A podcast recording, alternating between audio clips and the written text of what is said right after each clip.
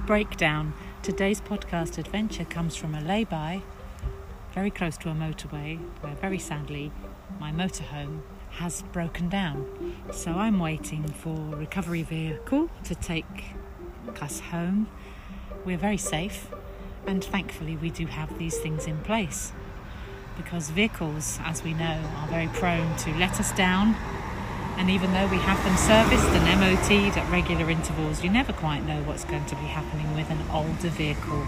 with a lot of mileage. Makes me think about us as human beings and breakdowns and how to avoid them, or indeed, if we do have them, to have a recovery plan in place. It's at this time of year when it's time to take holidays, and for those of us who are teachers or who work during the term,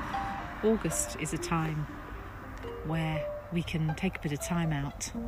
to hopefully get away to somewhere different, a different landscape, maybe even to the seaside. Breakdowns, whether mental or physical, often can't be avoided. However, I do truly believe that as human beings, we can put things in place to make sure that we are looking after ourselves as much as we possibly can stress is a huge part of everyday life, and finding those tools or those activities which help you manage your stress are absolutely vital, especially as with older vehicles, our older minds and older bodies, we can get into patterns and habits that perhaps are more stressful than we might like to be leading our lives. The day, as I stand here in this very noisy lay-by,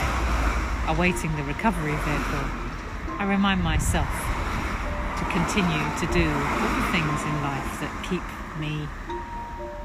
and my stress levels as low as possible, to take the time out, so well deserved and so much necessary, so necessary to do, and breathe.